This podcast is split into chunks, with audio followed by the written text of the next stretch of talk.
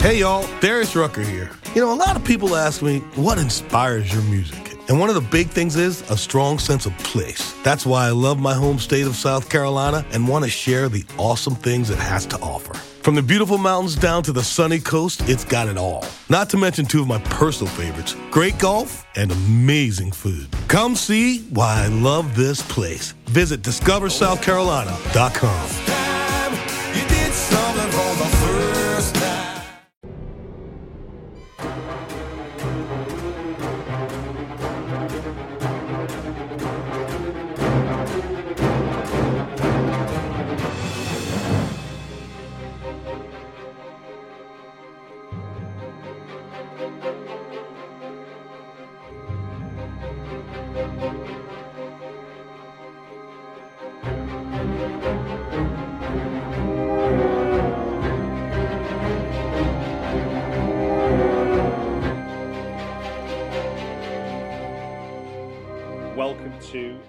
frightfest.com podcast, Frightfest previous series 2018, and welcome to the show, Abiel Bruhn and John Rocco. Welcome.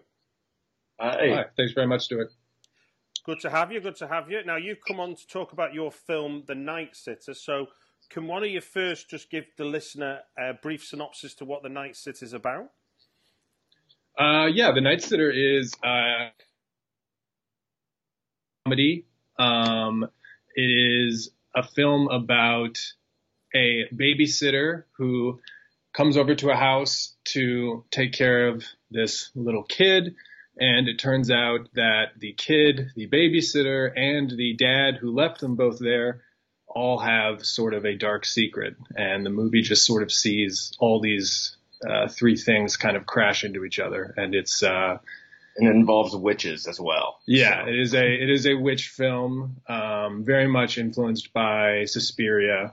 Um, meets Home Alone as well. So yeah, that's of... that's our elevator pitch is that it's Suspiria meets Home Alone.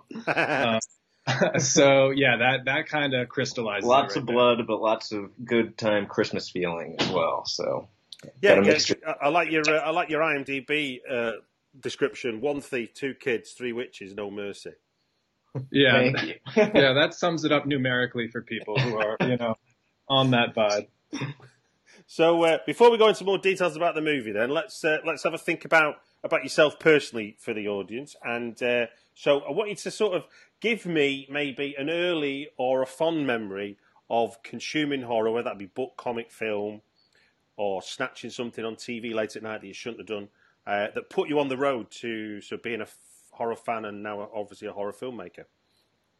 Uh, I'd say probably the first one of the first memories I even have is watching Pet Sematary at my grandma's house in New York. Um, she, I guess, had a copy she rented on VHS, so I remember watching it late at night, and it gave me the terrors. Essentially, I have I've just been chasing, trying to make horror movies ever since because it's it's just left such an impact on my life. Um, it's pretty much going back to yeah that and just watching a bunch of movies when I was younger and going to the rental store and seeing all the the VHS covers and just trying to pick what was the scariest and most disturbing cover. Yeah, I mean it's for for me very much. Um, I kind of draw it back to the Evil Dead series uh, because they were they were scary, but they were more than that. They were kind of just like insane you watched them and you felt like you were watching something that was like deviant and clever, but also stupid and like funny, but also scary. And it, it really was just a, an amazing discovery for me when I was a kid. And, um, afterwards I actually bought Bruce Campbell's book. And in the book, he's like talking about how they made that movie. Um, and just reading about the ingenuity and like just the, you know, the dedication and just the imagination they had, not just in like coming up with the story, but in how they shot it. Um, that kind of for me was sort of like this two pronged thing where I was like, I love the content, but I also love almost like the lifestyle of how these people make these movies. No, that, that's uh, that's that's an interesting point. Never thought of that before. Um, so moving moving on to your uh, onto your film. Um, now you both. You, you, I should say that you're you're the co-writers and the co-directors, so we can really yeah. get to the genesis of this this film and, and, then build from there. So if we can start off with um, what what was the kernel of the idea that, that that began sort of growing to become what we now see as the Night Sitter? Um. Well, it was out of slight restrictions. I mean, we didn't have all of the money in the world, of course, like mm-hmm. any indie filmmakers. So, um, I kind of thought about what locations we could potentially shoot at, and I kept on begging my parents if we could shoot at their house in Nashville. They kept on dismissing it for several months, and then eventually uh, they said if we've got a good enough story, then then we could probably film there. So I just went to trying to create a story based on the house that I grew up in, which was actually pretty amazing. Um, so we once we got that story down, then uh, essentially it was just moving forward with trying to get all the pieces together. Yeah, I mean, I I think that uh, um, it you know kind of what it came from for me because you know I didn't have the the background necessarily um, of it being my childhood house like uh, like John did, mm-hmm. but um, sort of once I saw the house, I was kind of, you know, it has this weird kind of like labyrinthine, like if, if someone tried to draw a blueprint of the house based on the, watching the movie, I don't think they would be able to do it. Oh, really? Um, yeah, just because like maybe the bottom floor, because the bottom floor is like one big loop, but the top floor, the rooms get really crazy, and you know it has this huge, you know, the pool area, the pool house. you know, it really felt like it was a little world, and you know, that really made us want to say, okay, what can we introduce into this world? And so, you know, it, there's like some crime comedy elements with Amber and her friends and then supernatural elements. And it wound up just being kind of all the things that have appealed to us over, and John and I have made a series of short films with this crew, um, our, our production company, Roller Disco Massacre. Hmm. And the the that are really, you know, we wanted to make a feature using all the aesthetic and storytelling and personnel that we had been working with for a couple years. So it was essentially like our version of making a supernatural home invasion story, um, which you know we we always love home invasion stories, so it was just our crack at it, and we we decided to mm-hmm. color it with pretty much every color you could think of. Yeah. Yeah, that was another huge part of it was, you know, the the story maybe skews a little more Home Alone, but the aesthetic of it very much was inspired by Suspiria and just Italian horror movies, yeah. even like uh, the Reanimator, Stuart Gordon, yeah, all those guys Absolutely. that were in the 70s and 80s, just making some of the best movies of all time. That you know, we we just don't even really see those types of movies made anymore. So it's kind of our our nod and homage to all these movies that we grew up watching, and I'm sure you did too. Mm. Yeah. So what what was the, what was what's the important detail for people or details? Sorry, for people to look out for in terms of what you put on screen that that sort of plays to that idea of wanting to emulate you know the Reanimator and and uh, and Suspiria. Well, you know, I would say for me, it's it's fun. You know, The Night Sitter is a horror movie and it's violent and it's gory, but it's not like grueling to watch. Mm-hmm. It's it's not a um, you know, it's not. I wouldn't say it's like a disturbing film. You know, it's fun. It is sort of a ride. It's like a romp. Yeah, it's a roller coaster. Yeah, it, it there's it's, comedy. There's likable characters. You know, I think the performances in it. You know, there's people who are um, all the actors. You can tell. You know, they're having a great time playing out these scenes and I think that we're hoping anyway that that quality is infectious, you know, where you can tell how much fun it was to make and it becomes that much fun to watch it. And uh, and just think just thinking more specifically about about the, the story itself. So where where did where did you cotton on to the the uh, the idea of the of the three mothers and stuff? Was that something that you've taken from folklore, or is that your own invention? There is a combination. The Three Mothers, the name came kind of referenced from uh, the Argento films, Yeah, essentially. Sus- Suspiria. Suspiria was a tear, the Mother of Tears. Yeah, and Mother of Tears. I can't remember if it was I think it's- Inferno. it's Inferno. Inferno, yeah, that was the, the trilogy of the, the Hmm. mothers for Argento. So we kind of stole that, but even before that, I think before. Oh, hold on, hold on, Ryan. It's, it's an homage, not Oh. not a stolen. Make, Sorry. make sure the audience knows Potato, that. potato, potato.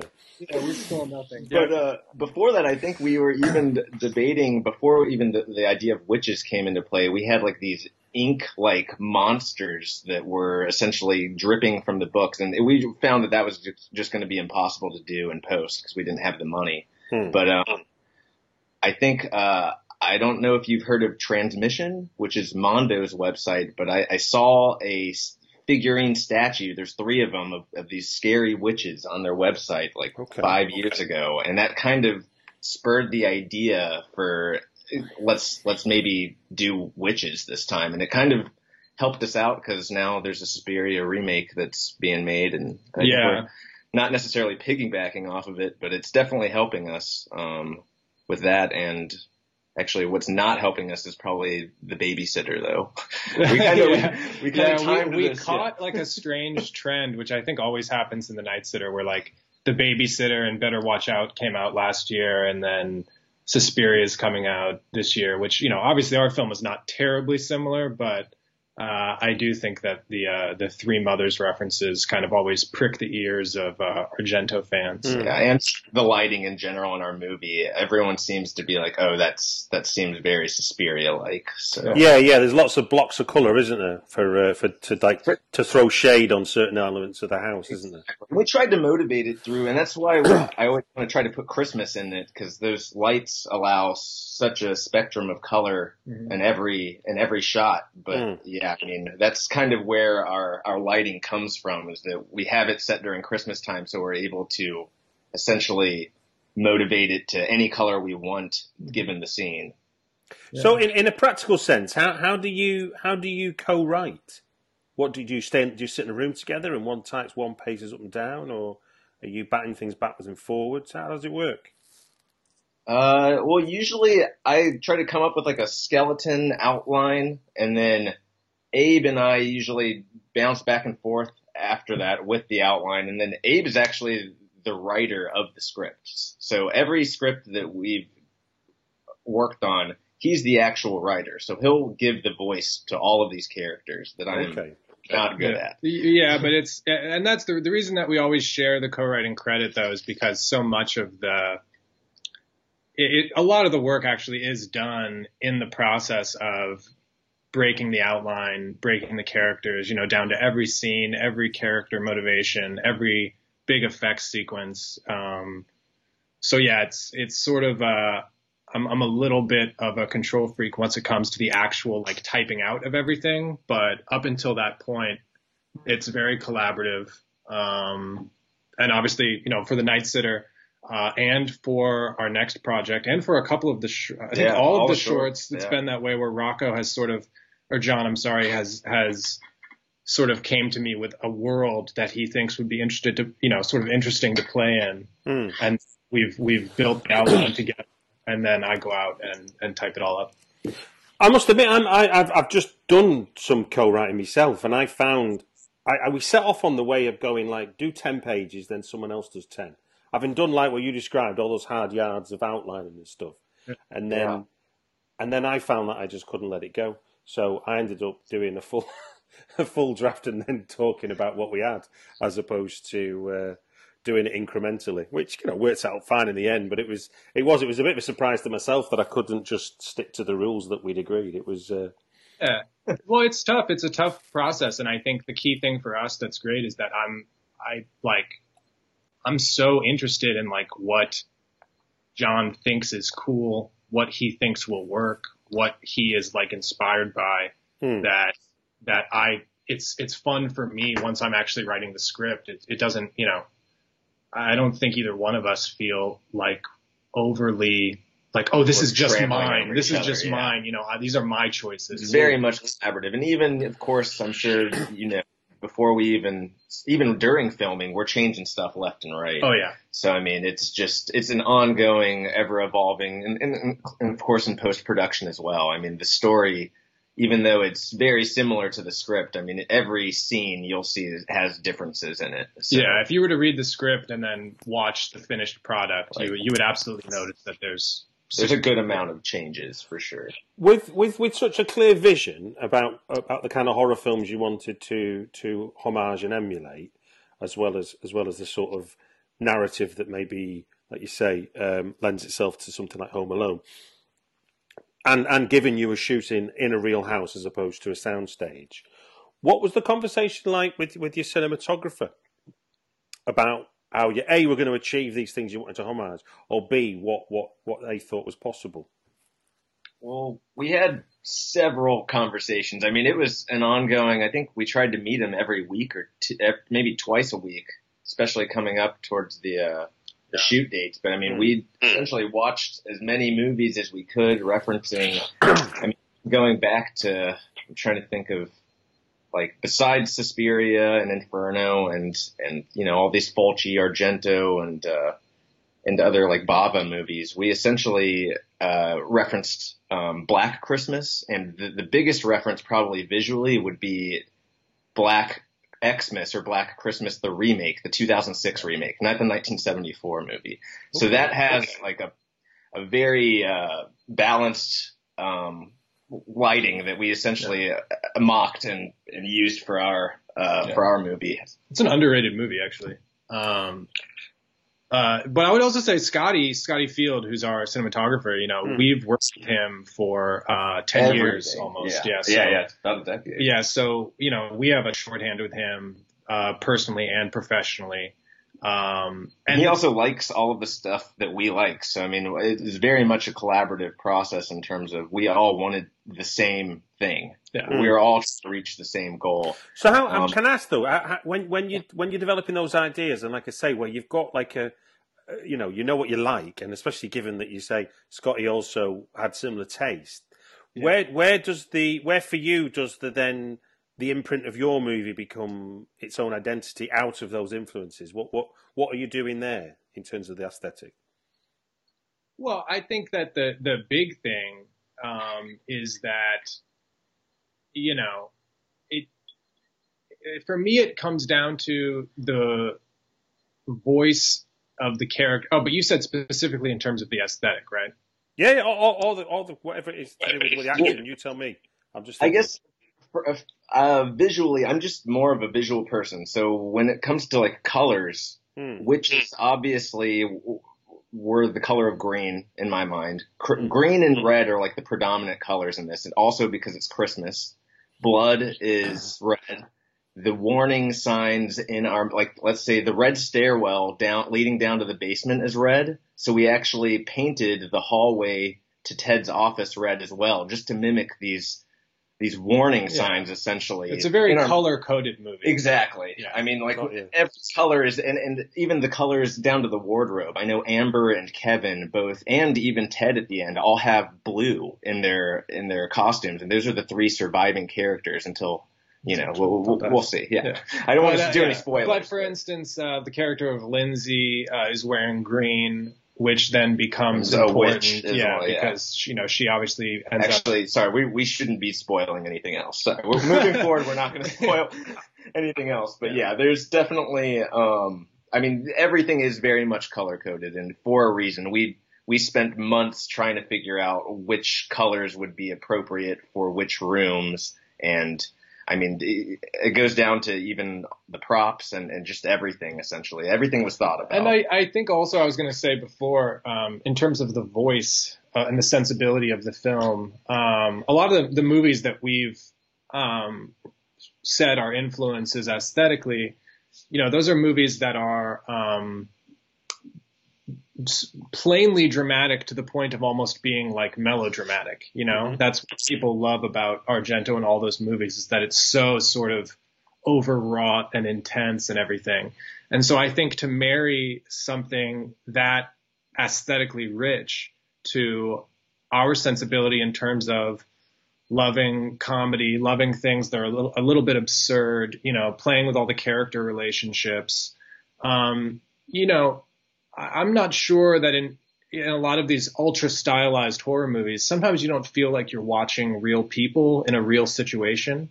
Um, and I think the Night Sitter, because of the way we kind of marry these sensibilities, you, for me anyway, I kind of, I buy all the characters, you know, like I buy who this person is and, and how they're reacting to this situation. Um, I think that's the main difference between ours and, and the older movies, at least. Um, yeah, because because I one, one, two, two characters spring to mind in terms of I'd love to know like in terms of on the page versus then the cat then the, the, the actor turns up. Mm-hmm. I mean, first first off, Ted the Ted who and I know these this isn't a main character, but I just yeah. obviously it's it's a main character in terms of the story for sure. Uh, but the character of Ted Hooper, um, it was kind of like in the start in the start of the movie. There's there's kind of like who the hell is this guy? Yeah. you, know what I mean? It's kind of like it's it's the uh, I mean this is not a big spoiler, but the idea of a babysitter not having any references and then him telling the babysitter to tell yeah. someone just tell them you've, you've babysat for so and so down the road. And and I'm watching this and I'm thinking this is an amazing character and, and it, and it clearly and I, I don't won't, I won't say any more, but he, he he comes in he comes into his own even more later on with the same but but but it isn't downplayed. So in terms of in terms of you writing that character and then Joe Walz turning up and being that character, what what was the what was the alchemy there for you guys?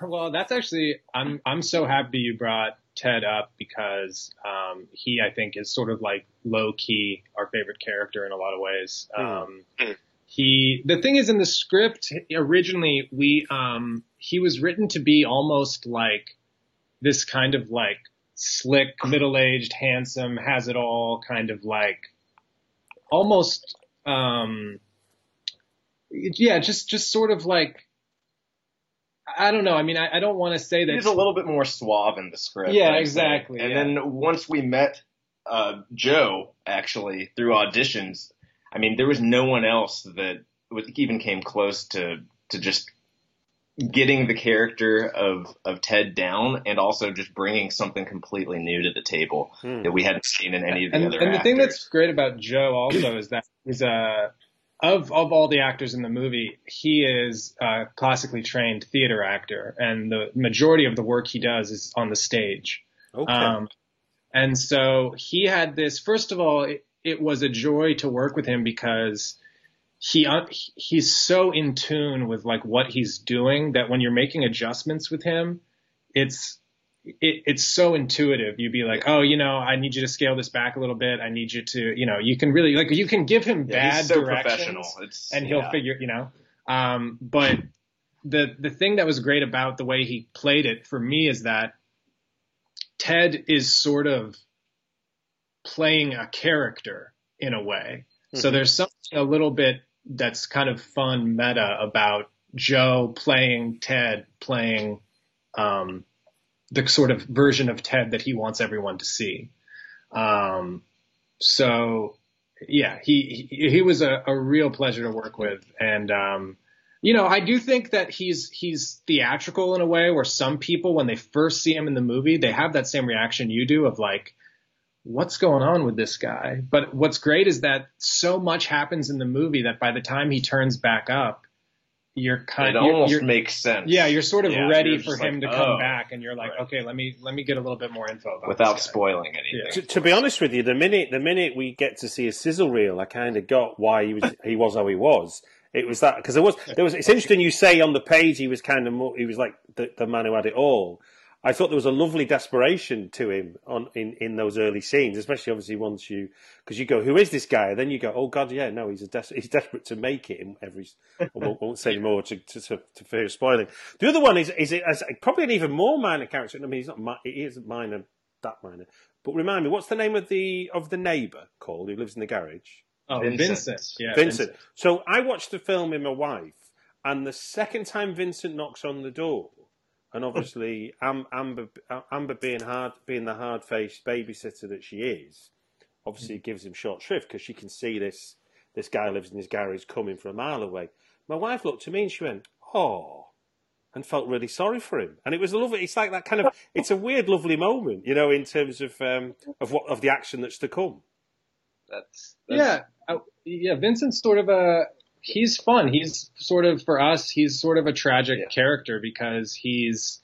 It was sort of a fun thing for us. You know, it's it's maybe a bit of a convention in these movies that the hero has access to a person who has a huge amount of knowledge mm. about the mm. supernatural thing that they're dealing with. Who happens to be next door. Yeah, who happens to. so we kind of, you know, we knew that we were going to have Vincent play that role. So we just said, you know, let's subvert it. You know, like he's not an expert that Skypes in and is like, oh, I've been doing research. He's a guy who lives next door and smokes weed and, you know, reads these satanic books and probably listens to some death metal once in a while and just kind of like he he just so happens to have studied stuff yeah. that is relevant. And yeah. uh, like Ted, those are the only two characters that seem to know a little bit more about the witches than anyone else. And and what's fun too for us is that playing Amber off of both Vincent and Ted, these are two guys who are like, look, trust me, sweetie, like I know what's going on with these witches. And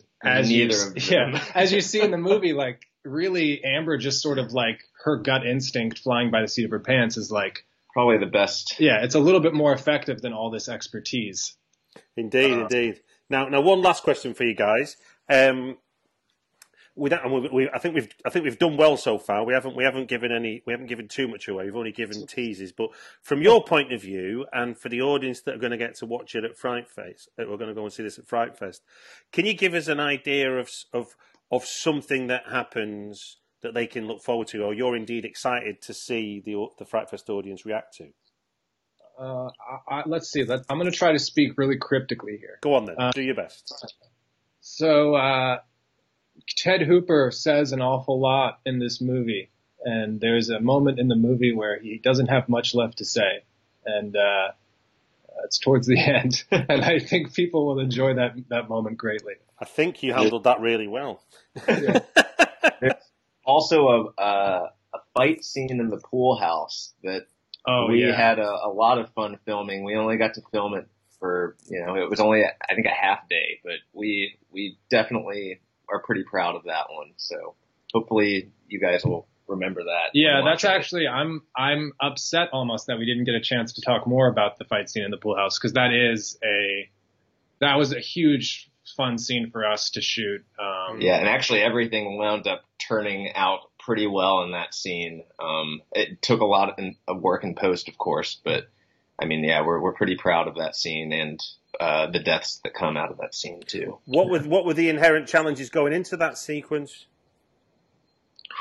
Uh, well, well first, stunts number yeah. one. I mean, we hadn't we've dealt with stunt coordinators before, but this one was a little bit more extensive because there was I think three people kind of fighting at once. So it was a lot yeah. of coordinating on our end and and involving a, a, few practical effects towards the end. And also, um, you know, a lot of the stunts involve um, like people being thrown around. Yeah. And uh, there are amongst our actors there was there you know some of them had existing sort of like previous injuries or medical things where like that was something we really had to keep an eye on. Also, the pool fight scene has um, one of the my favorite gore effects in the film, which is sort of an unbroken shot which moves through a room and then it ends with a fairly uh, juicy gore effect. So mm-hmm. pulling that off is always tricky because you know, the, first of all, the cleanup and reset on, and this goes for the whole movie, the cleanup and reset on anything yeah. uh, is insane. You know, that'll take that'll take, that, that'll eat up your whole day. So just the pressure that people are feeling to not be the one person on set who screws up, um, it it's great, but like it also, you know, it is tension, you know. Well, look, uh, before we finish, I have to ask though, because one person interviewed earlier on in this process says anybody that works in film knows not to let their house or place of work get used as a uh, as a location for film. So, in terms of that phrase, you know, clean up and reset. What was the clean up and reset like to give the house back to your parents?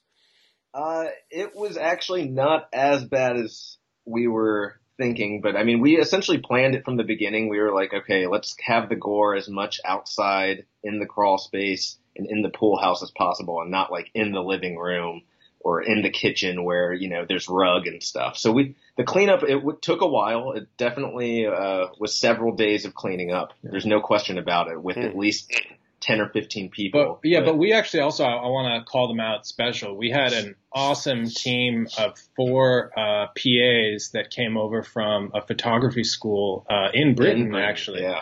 Um, and they were unpaid. They were um, their teacher was our gaffer. Okay. Um, so they came over as like a school. I think they got school credit actually, and um, they were so excited to work on a film set that we would. It would be like. we like wouldn't have been able to make multiple of our days. no, like because it would be just no huge blood cleanup, and they would be like psyched. They would be like standing right behind the camera with like mops and Ready stuff, like clean. let me get in there and clean that up. And like normally on these kind of shoots, That's it- the thing everyone dreads. it's like pulling teeth to get people to do that. So- Um, So yeah, we were definitely very appreciative of all of the help and support we were we were given. I mean, we wouldn't have been able to make this movie without without any of them. So yeah. well, look, guys, thank you very much for giving us your time on the podcast. thank you so much, Stuart. We really appreciate it. Yeah, man, it's been a pleasure. The Britflicks podcast is provided absolutely free. If you want to help me get the podcast out to more people, please take a moment to leave a review on iTunes. Or if you want to help me out directly, there's a link in the show notes to my Patreon page. All contributions are welcome. And the music is by Chris Read of thecomposers.tv.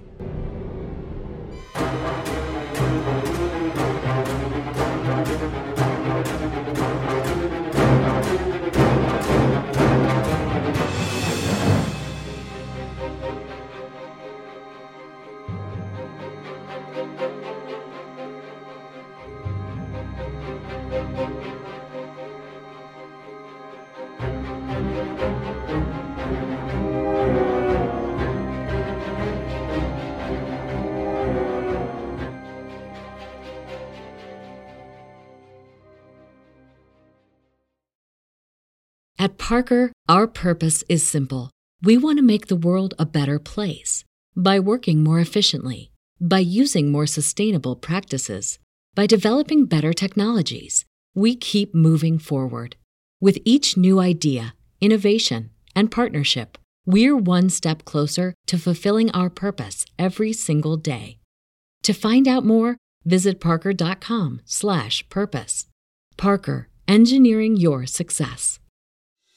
It's time for another season of The Palmetto Porch, an original podcast from Discover South Carolina. I'm Devin Whitmire. Join me as I get to the heart of what makes South Carolina such a great place to visit by speaking to the locals who make it so special. Premiering December 5th, find The Palmetto Porch wherever you get your podcasts. And for more information about our show, visit scpalmettoporch.com.